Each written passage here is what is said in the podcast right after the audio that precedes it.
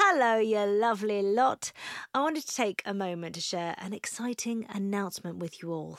I will be doing a live show for Happy Mum, Happy Baby at the podcast show in London on the 22nd of May. This will be a live episode of this very podcast featuring me and a very special, soon to be announced guest. Get ready for a candid conversation, unfiltered truths, laughs, invaluable, non judgmental advice, and lived experiences. Dive into the complexities of parenting while juggling work, relationships, and personal growth. And we'll be talking beyond the baby years.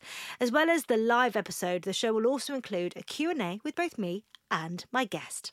Tickets go on sale this Friday, the 26th of April at 10am, but anyone who is part of the Happy Mum, Happy Baby newsletter will be getting early access to tickets on Wednesday, the 24th of April at 10am. To sign up to the newsletter and for more information about the event, please head to happymumhappybaby.com forward slash events. I can't wait to see you there. Life is full of what ifs, some awesome, like what if AI could fold your laundry?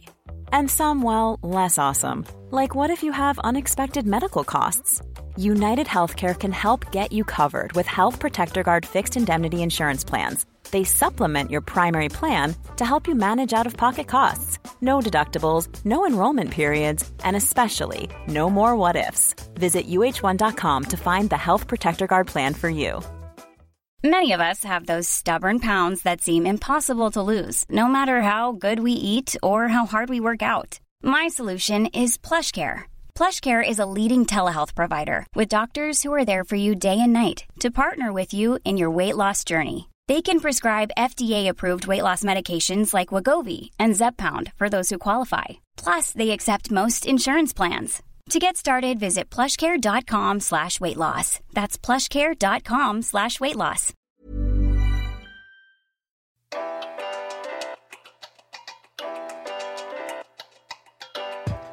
And welcome back to Happy Mum, Happy Baby Parenting SOS. Now, we know that new mums can have a tough time with their mental health during pregnancy and after giving birth, but what about the dads? Today, I'm speaking to Elliott Rae, a leader in diversity, equality, and inclusion. He's a speaker on fatherhood, masculinity, and men's mental health, founder of the Music Football Fatherhood parenting platform, and author of Amazon bestseller Dad. He challenges traditional masculinity and promotes diversity through his book. He also received a United Nation hashtag He for She award for his work in engaging men in gender equality and co founded the Working Dads Employer Awards. Gosh, you've been busy, Elliott. Hello and welcome. We're thrilled to have you. Is that me? Did I do that?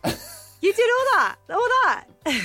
Thank you. It's, no, it's um, it's nice to hear that back. Sometimes you don't take stock of kind of what you do. You're so busy on a day to day basis yeah, it's amazing to be here. So thank you so much for having me. Not at all. Does it feel quite bizarre that you know you found yourself now in this space where you're advocating for dad's mental health, maternal mental health, whereas years ago you wouldn't have even thought that this would be a place that you would have found yourself. Life is incredible, you know. My wife always says your mess is your message and ah. you know it's incredible i love that yeah it's definitely true in my case i've always had a social angle to my work, whatever I've done. I've always been the sort of person that wants to see change. Yeah. But obviously, I never knew that I would go through like an experience that would start this work. Yeah. So yeah, it is. It is. You know, it's God's work, and I'm, I'm very blessed to be able to do this work every day. So, for those who don't know, how have you found yourself on this path? You know, a long career in inclusion. I was in the civil service, and before that, I was working with young people, teaching them music production. So you know, I've always done that social work and wanted yeah. change, as I, as I mentioned. But seven and a half years ago, I became a father. So my daughter's seven and a half. She's eight in October. And her start to life was difficult. She had an infection called Group B strep. And if people know about that infection, it's quite serious. You know, about mm. one in 10 babies will sadly pass away, and around one in 14 will have a lifelong severe disability. And so when she was born, she was, you know, quite grey. She had to be resuscitated. They had to suck fluid out of her airways with a straw. At the same time, my wife was bleeding out very heavily as well. And so it was one of those moments, you know, as a 32 year old at the time, where I think the first time in my adult life, you know, feeling helpless and hopeless and numb. Mm-hmm. And kind of thinking this isn't happening to me. Surely, sort of thing you see like in a, in a, in like an out body or... experience type thing. Yeah. Yeah, And so we spent a couple of weeks in the hospital, and the hospital were amazing. It was Harlow and Princess Alexandra Hospital. They were amazing with us. You know, they gave us a room so I could stay in the hospital with my family. And we spent a couple of weeks in ICU and in special care with my daughter. And that was a real kind of up and down time. You know, there were some days we'd get good news, the infection was going, and the antibiotics were working. Other days would get bad news that actually the antibiotics aren't working and the infection is coming back more aggressively. So that was a really tough time, but I think as a family, you know, we were okay throughout mm. that period. And then we got the good news eventually that, you know, we could go home. But on that same day, my daughter developed a bump on the back of her head, just randomly. Yeah. And I think that's when the doctors were very, very worried. Like we had specialists come in from other hospitals, they sat us down, they prepared us for, you know, different eventualities, and they weren't quite sure what was going on. We were booked in for an MRI scan the next day. That night was by far the most difficult of, of our lives. You know, we prayed and cried for hours. We were joined by Nagme, one of the midwives in the hospital, who joined us for hours. Yeah. Because we knew the news we would get the next day would be, you know, it would change our lives one way or another. So took my daughter for MRI scan and went back into the room. And what was interesting is throughout the two weeks we were in hospital, the nurses and doctors would just burst through the door. They wouldn't knock. Any, you know, 3 a.m. in the morning, 4 a.m. in the morning, just burst through the door and take the way they do. treatment. Yeah. yeah, yeah. So we are used to that burst through the door. And when it happened, the nurse came with her hands like this and gave us a massive hug because, you know, we knew them pretty well by then. And they said it was just bone structure. You know, we could go home, which was amazing. So we spent another day or so, had a weekend at home, a couple of days, and then, you know, I went back to work. Back at my desk, smiling, being the, you know, friendly, extroverted person that I am and that I was. And kind of just masking ultimately what was going on at mm. home. And what was going on at home was, you know, my wife was diagnosed with postnatal anxiety. I was becoming very anxious. I was becoming very, very emotional, insomnia, really became a shell of myself and was really struggling, you know, really, really struggling. Put on that brave face, you know, to friends and family yeah. and work colleagues. And I learned a lot throughout that process about how good we are as humans at putting on a, a brave face. How long were you able to put on a brave face for? Well, I would say probably a few months. And then my daughter had a severe allergic reaction when she was about seven, eight months old. And that was the moment where it was like, okay, cool, I can't you know, it's hard to pretend. Yeah. I think it was a point where we felt like we were just about getting used to parenting in a way. Mm-hmm. And then that happened, and that was quite worrying. But yeah, so I, I learned a lot about masculinity, manhood, the support that new dads do or don't have, and why we need to support new fathers and recognize becoming a new dad is a joyous time, obviously, but can come with its stresses as well. It's a very overwhelming time. You know, your life changes overnight. And on a previous episode, I think Paloma Faith said, life and death exist so close together. Mm. And I think there's nothing like birth to really mm. highlight that, especially if it's a traumatic one mm. where you just don't know where you stand. And like you're saying about masculinity, we are a society where for a long time, the male is meant to know what to do, take charge, and lead us through. Mm-hmm. And actually, there are times where that's just not possible. And actually, we live in a society now where everyone comes together to mm-hmm. find a solution. But there's still that weight on so many men that they have to have the answers and they have to be strong in whatever those things are, you know, deal with it. Yeah. But that's not helpful. It's not helpful at all. And I think the idea of masculinity, I think, is evolving, which is yeah. good. It's, it's, a messy evolution, and I think we're we're all trying to figure it out. But I would like to think we're getting to the point where yeah, men can be strong, and there's obviously times when in all of our lives when we need to be strong. There's nothing wrong with that, but at the same time we can be cared for as well. Yeah. And I think men can be breadwinners. That is fine, but also they can be provided for. I think men can be protectors, but also be protected as well. And yeah. I think it's about allowing ourselves to be all of those things, you know, and, and you might be a variety of those things throughout the day. Yeah. And that's fine. You can be strong and stoic and, and a breadwinner, but you can also be sensitive and caring and be looked after as well, all in the same breath, you know, if you like. So I would hope that we can get to that place. Mm-hmm. And, you know, for me, a lot of my work and a lot of our work is about encouraging that through talking to men and having very open conversations about experiences and perspectives, but also you know, how do we change and adapt some of the processes and systems that we live in that mm-hmm. kind of facilitate us behaving in the conventional masculine way. So there's there's a lot of work to do. I definitely felt like I was in that place, you know, yeah. of people know me as a certain person, this is who I am.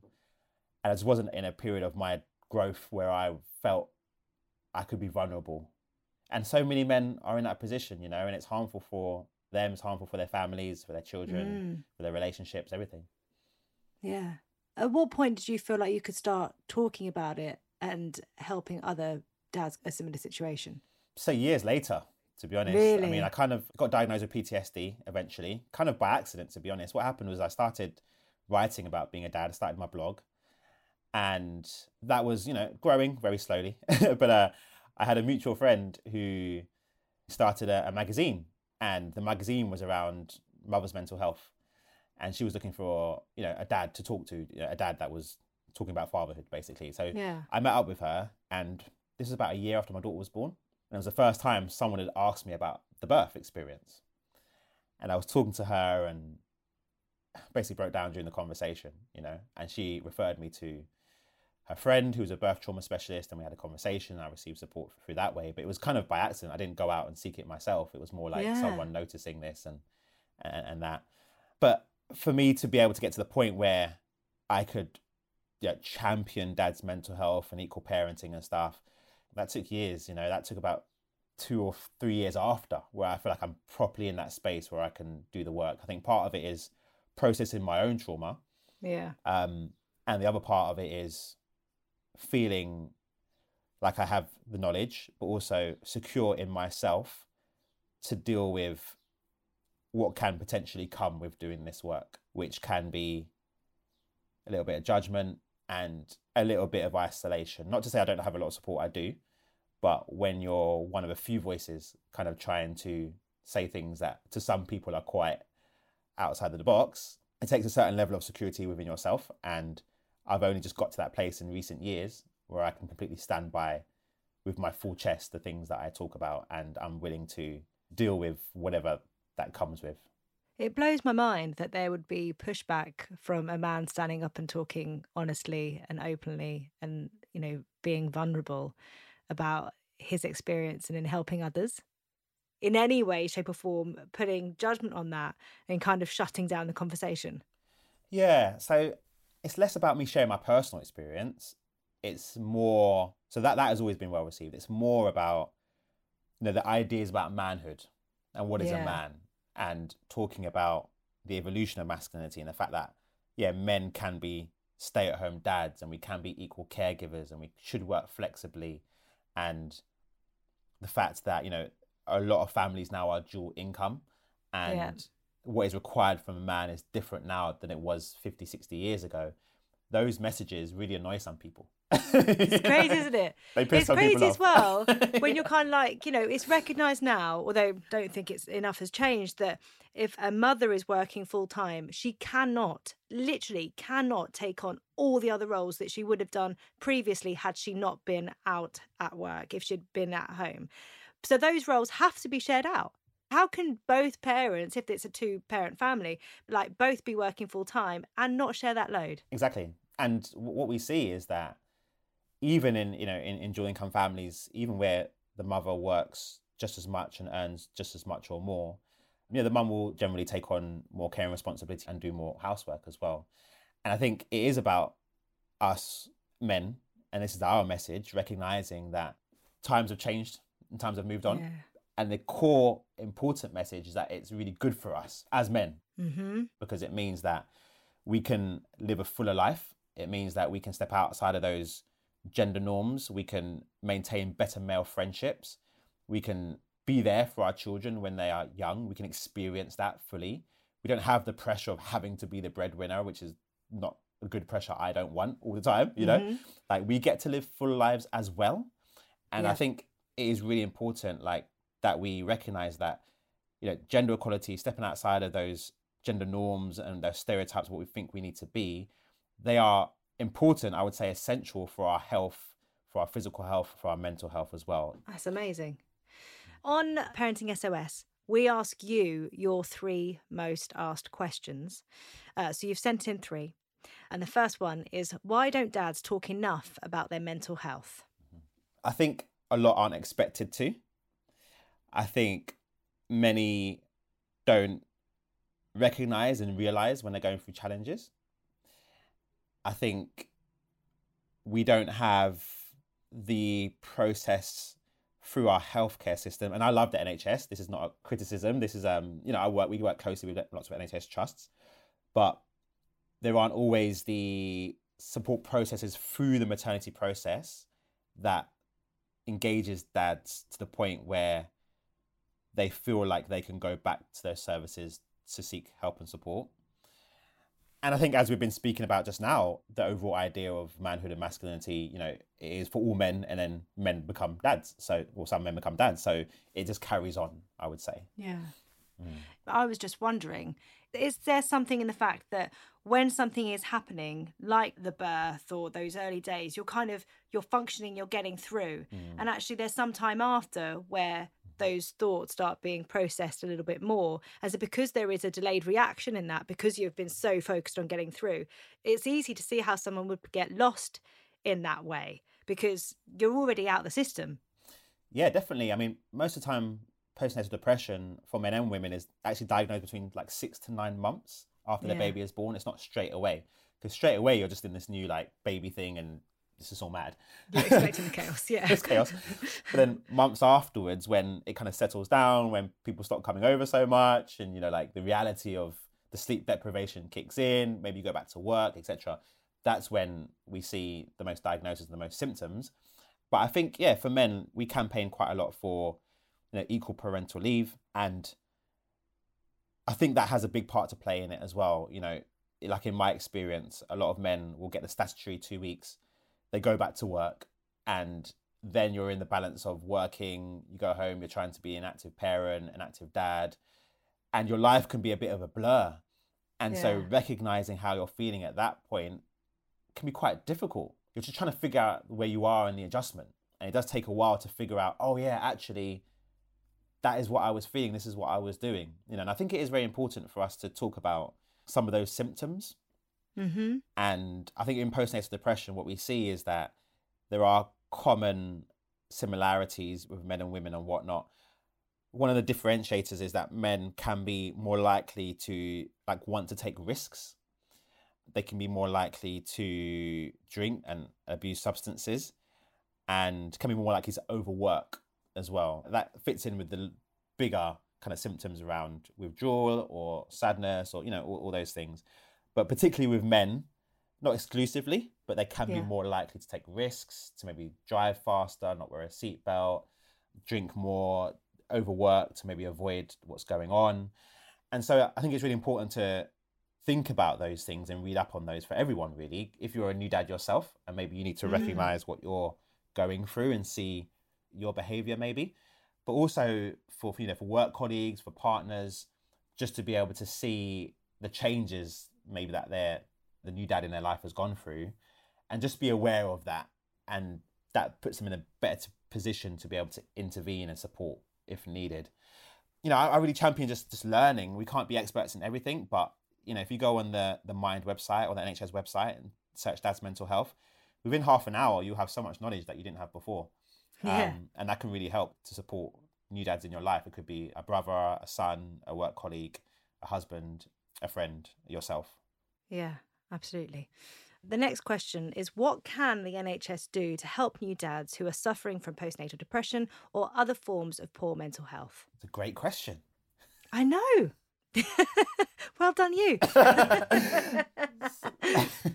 so, very passionate about this area. And I do want to shout out Dad Matters in Manchester. So, they are one of the only integrated NHS services in the country that support dads all through the maternity process. Interestingly, in Manchester, in, in through the Dad Matters service, they have a higher number of dads coming back into the service post birth for mental health support. And that is really interesting. Yeah. It's not that dads in Manchester have more mental health issues, I don't think. It's that they understand and they have seen a service that has supported them and they feel comfortable enough to go back into that service afterwards.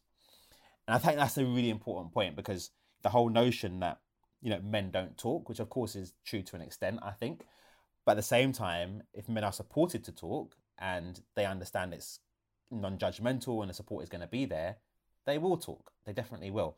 So I think what we could do is we could replicate that model throughout the whole country. Easier said than done. Every trust has their own budget and yeah. priorities, etc. But the model is there. It's not perfect, but it really does work. And I think having you know a dad, a new dad, going to those appointments where rightly or wrongly they could feel a little bit alienated from the process. A lot of dads do tell us they go there, they don't feel like a bit of third wheel. I'm sure the midwife is very stressed out and there's loads on, but maybe the midwife is like really focusing on the mother, which of course we're not saying she shouldn't, but also acknowledge the father is there as well. You know, use his name, give him eye contact, talk to him about how he can support his partner and some of the changes he might go through when he becomes a new dad. Many people don't know, but many dads have a drop in testosterone when they have a new baby. So, talking about those sort of things, giving the dad resources that they can go and look up in their own time. Like our book, some NHS trusts use our book to say, here you go, have a read of this, or here's this leaflet for this support group, a local support group that you can join. Those sort of things are amazing for engaging dads in the process. And then we know when you're engaged in the process, when you're thinking about what kind of dad you want to be, what kind of life you want your family to have, what is a vision for your life, that dad is going to find the adjustment into fatherhood a little bit easier. And also, they're going to understand where to go if they need support and they can be more open to that support. I think there's so much that they can do in the NHS. And, um, you know, as I said, disclaimer, I love the NHS. I think they, the individuals do amazing work. Seriously, when we were in the hospital, I was in awe. I was like, oh my gosh, my job is so easy in comparison to yours. Like, I'm not saving lives. if I get things wrong, no one dies. Like, they work so hard, they're underpaid. And I'm a massive advocate for the people in the NHS. It's just the systems that could improve a little bit more. Yeah. Your third question what can I do to help my male friend, partner, colleague who I think is suffering from postnatal depression? So, the first thing I would say is if you think that is really good, you know, it clearly means that you've done some of the work to recognize the symptoms. So, that's, that's great. And I think the next thing is around how you can approach a conversation. And the aim of that conversation can be two things it can be to signpost that dad to support services, whether that's peer support or clinical support. So understand where you want to signpost to before you have the conversation. And the other aim of the conversation is just to see how they are and let them know that you support them, that you've noticed some changes, that you're not judging, that you've got their best interests at heart, and you just want to have a conversation and see how they're doing. I find sometimes the best way to start a conversation, especially around this topic and given you know all we've spoken about around masculinity and manhood and and mm. and that sort of stuff i really find starting with a resource is quite a good thing to do. So rather than making it personally about like how are you feeling? How are you doing? You know recommend they watch something or read something that you found whether that's a chapter in a book or a TV show or listen to a podcast, and then have a conversation about that. Yeah. I think what that does is it takes away it being so personal straight away. Like we as humans are so much more comfortable talking about other people and other things. So I've really found that can help. I know our dad book has done that for a lot of people. Funny enough, actually, a lot of women will buy that for like brothers or, or their partner or whatnot as a way of being like we've noticed something you know read this read just a chapter read a chapter of this let's talk about it. It's a nice way into a conversation or a news article or whatever it is. So i would say try and approach it that way. But ultimately you know don't get caught up in language. Don't feel like you have to know it all.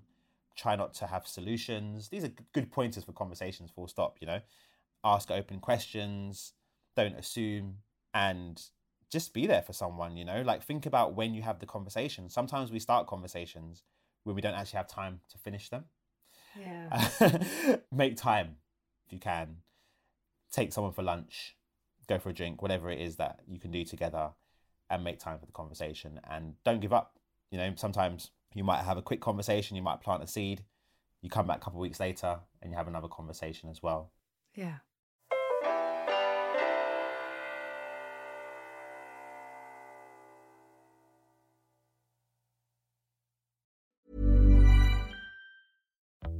Life is full of what ifs, some awesome, like what if AI could fold your laundry?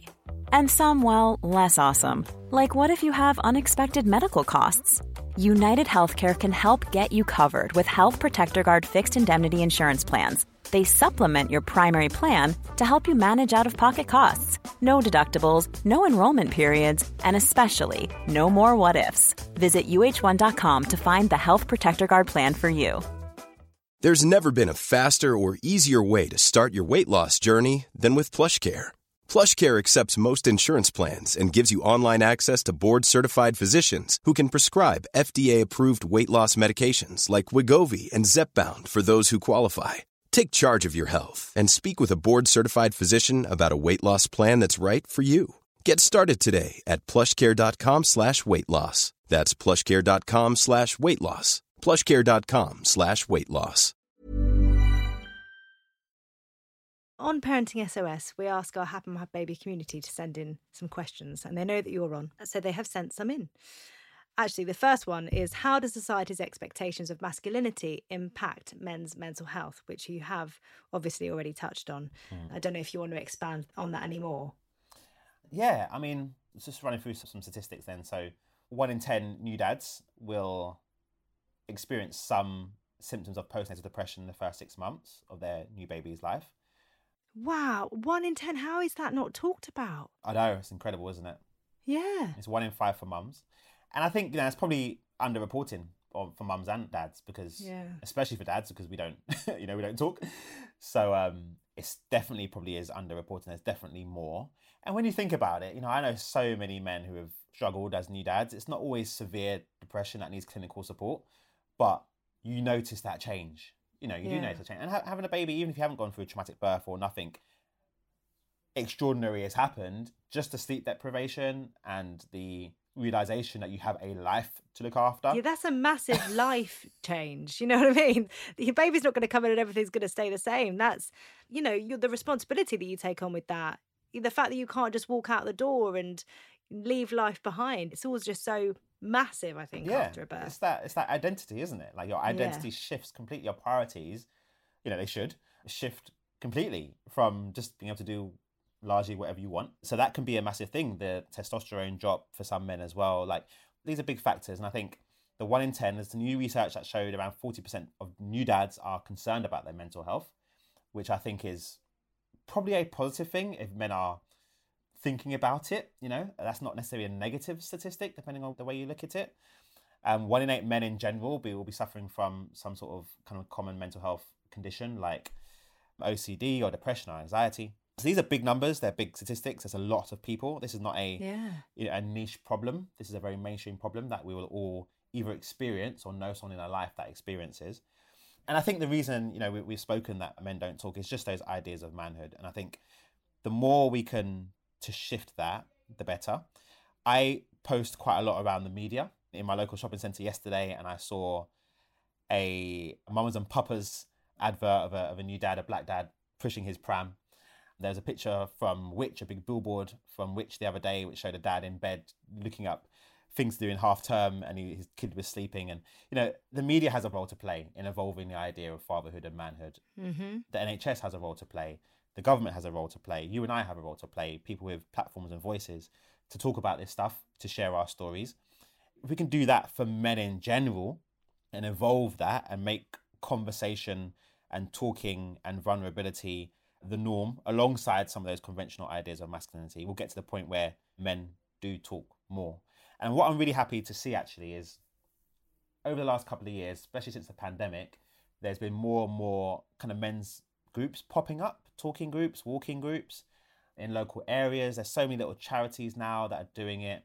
I work with a lot of employers, so many organizations, especially in construction.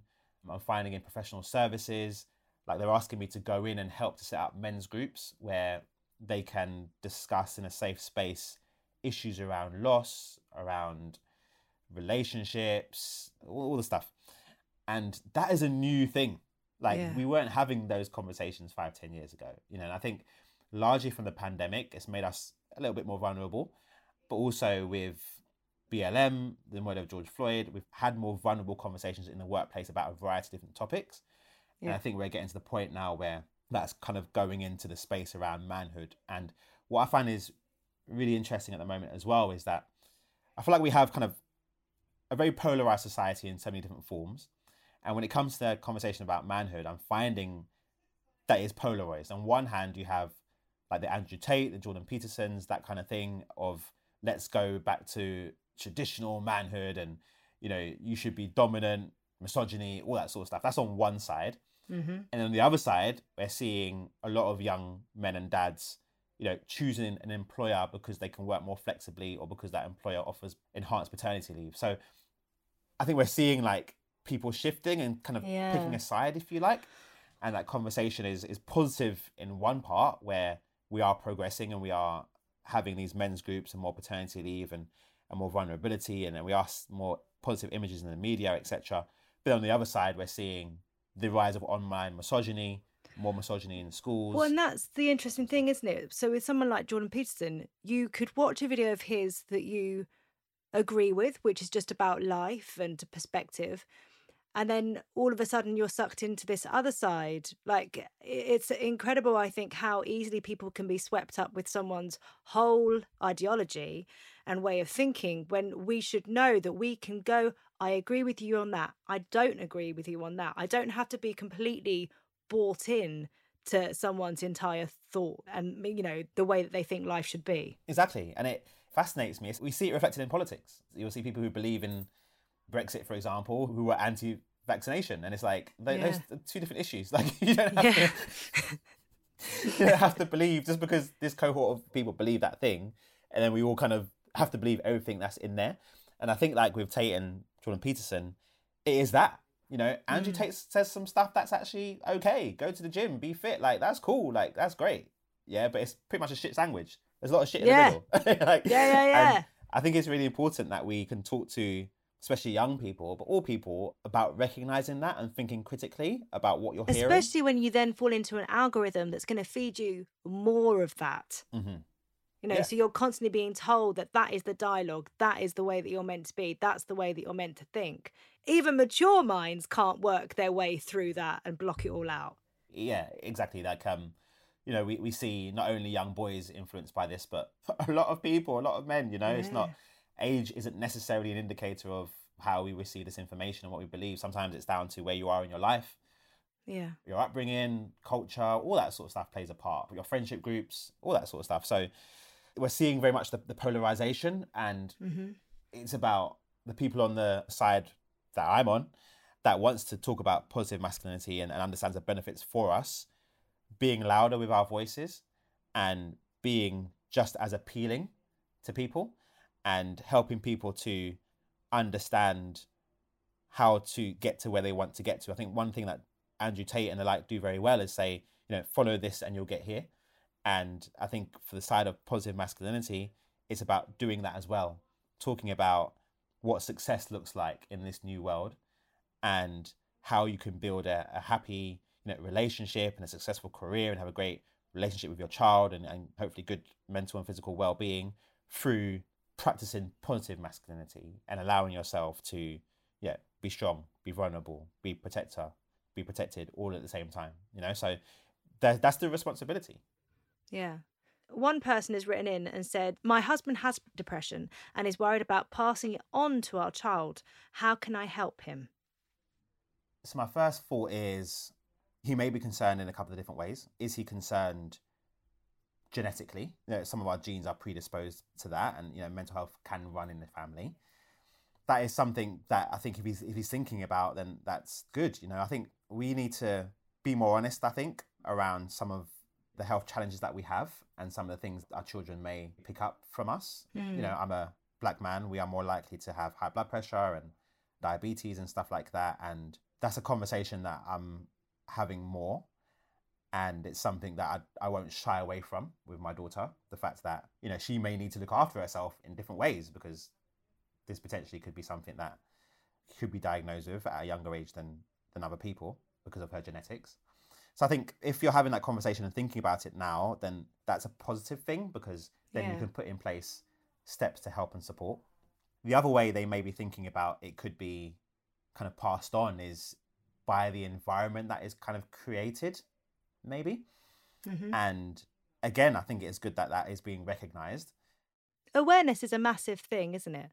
Awareness, yeah. So if you're aware of it, then what is it that you can do to try and create an environment for your child that is a positive one that hopefully does all the things that can make them mentally well. So, you know, are, are, they, for example, getting active? Are they going outside?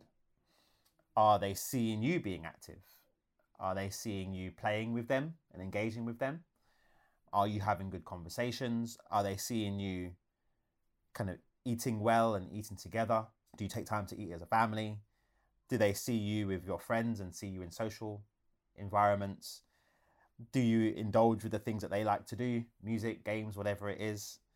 And I think you know, trying as hard as possible to do that. I know it's easier said than done because when you have depression, you're not always in a position to do all those things.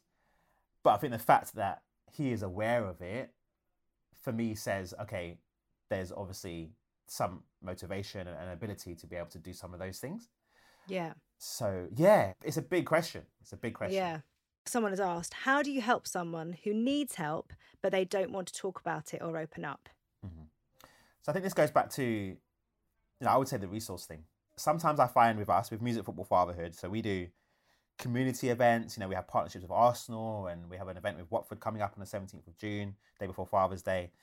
And we do those these big kind of like community events where people come to us, we have conversations and whatnot. But we also do like content on social media. We have our book. I presented the documentary Becoming Dad. And sometimes we'll get messages from people online or emails saying, Oh, you know, you don't know me. I've just read your book. And they don't want to talk. like, they don't want to chat. They don't want to come to our events. They don't want to see us. That's fine. Like, you don't have to. But actually, not just our book, but other resources that are out there as well. Like people can watch and read in their own time.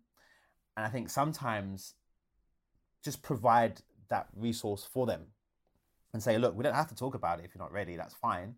But can you please just read this or watch this or listen to this podcast, this podcast right now, or whatever it is. Yeah, listen to this, listen to this podcast, listen to this, and take some time to digest for yourself, you know? And then think about how you can care for yourself. Like, how can you make sure you're doing the basics? Try and sleep. I am a hypocrite. I'm not the best sleeper. I go to bed way too late, but try to go to bed on time. I'm watching MAFS Australia right now, and that's just making me stay up late. What is Maths Australia? Married at First Sight. Oh. Wow, it's really highbrow. I thought I you said maths, not maths. No, no, no, no. Okay. and it's those, you know, it's like you're watching another MAFS. episode, and that's it's like twelve thirty. But anyway, yeah. It's all right. You've got to have those moments. You've got to let them in. Exactly. It's fine. But yeah, I would say, you know, like if you're listening to this or, or what you can encourage people to do is read the resource and hopefully suggest things that they can do for themselves. You know, get to sleep, keep physically active, eat well. You know, th- those are the basics. Yeah. Over and above that, see your friends. Social stuff is so important. Go out, like meet your friends, like meet people that you enjoy spending time with. Listen to music that you like be creative. You know, maybe you like to work on your car or you like to write poetry or or you know whatever you like to do graphic design like creativity is really important for our brain you know do the things that we need to do and if you can encourage someone to just do those things maybe they don't have to talk to you right now maybe they're not ready for that but they can help themselves it's so easy to get stuck in a rut, I think, when you're a new parent as well. If, you know, or any point, I've been doing it a long time now, of being stuck in I work and then I have time with my family and there's no time for you. It can feel like an indulgent thing almost to take that half an hour to go for a run or to sit down in silence and read a book. It feels like there's so much to do. What do I think I'm doing? You know, and actually, it's just so difficult to realize that that is beneficial. It's not self indulgent. It's not, you know, something that means you're being selfish. Yeah, it's really important, isn't it? Like, yeah. You know, even now, my wife and I will kind of like take turns on the weekend. So Saturday morning is my time, and Sunday morning is her time. And so, you know, don't disturb me before 12 o'clock. Unless we have something going on. Um, yeah, but in yeah. general, you know, my wife takes our daughter to ballet and keyboards on Saturday morning and that's my time. I go yeah. to the gym or I just do whatever I'm doing, whatever I want to do, and vice versa on a Sunday. And that just gives us the, the time without feeling guilty to be able to do the things. But it's really important. Like you need to like obviously you can't continue the life you had before completely straight away. Of course, you know, realistically there will be adaptations that need to be made. But maybe you went to the gym five times a week, maybe you can go two. Just you know, you, you can still keep it up. Maybe you used to go yeah. and meet your friends every week. Maybe you just do once a month for the yeah. first year. But you can still do those things, and it's really important to try and like work together in a relationship. Work together to try and make that happen for both of you. Yeah. I feel like the conversation around maternal mental health has changed so much in the last five, ten years. And that the shame and embarrassment that people feel that stops them, you know, reaching out is kind of diminishing because there's so many people talking about it. I really hope that that sort of extends out to paternal mental health as well. We've seen it happen the other side, so let's hope it happens for men as well there's so many questions that we can't possibly answer because otherwise we're going to be here all day long. um, but we finished with you completing three sentences. And the first one is being a parent means. It means everything. You know, I look at my daughter and I say, you, like, you don't know how you changed daddy's life. And she like look at me like, okay. but I'm like, you like fundamentally have changed my life in the core of my who I am, my priorities in life, my purpose, my work. And I think being a parent is such a blessing, you know, it's a massive responsibility, a massive gift. It's joyous, but let's be honest, it can also be tough as well. And it's probably the hardest thing that you'll ever do and that I've ever done. It tests my patience mm-hmm. to levels that, you know, I didn't know were there. But at the same time, you know, it's sometimes those things, those difficult things that, that actually mean the most and um and give us the most back in life. Yeah. If I could tell you one thing, it would be keep turning up. One thing that our minister, Helen, who sadly has been diagnosed with cancer, so I want to pray for her. But she did a sermon a few months ago, earlier this year, and it was around leadership. And one of the things she said was keep turning up. And that was powerful. I took that as, you know, keep turning up, keep trying to make good decisions, keep exercising, keep communicating with your partner, keep loving your child, keep turning up every day. And sometimes life can get overwhelming, but if we just try and keep turning up every day in the best ability that we can, then I think that's all we can do, really. Yeah. And finally, I'm happy when. I'm happy when I am in my living room watching a massive football match. I'm just being honest. Watching okay. a massive football match and my daughter's with one of her cousins and they're having fun. Uh, me and my wife, she loves football too, so we're watching the game together. That's good. yeah. And I've got a cold alcoholic beverage and it's a sunny day outside and there's good food to eat. Yeah. Or when I'm in Ibiza, which we go every year. So one. That's lovely. Elliott Rae, thank you so much. It's been an absolute delight to talk to you, and I hope actually we can do more together to make sure to. that we're scooping up mums and dads and making the journey smoother for everyone.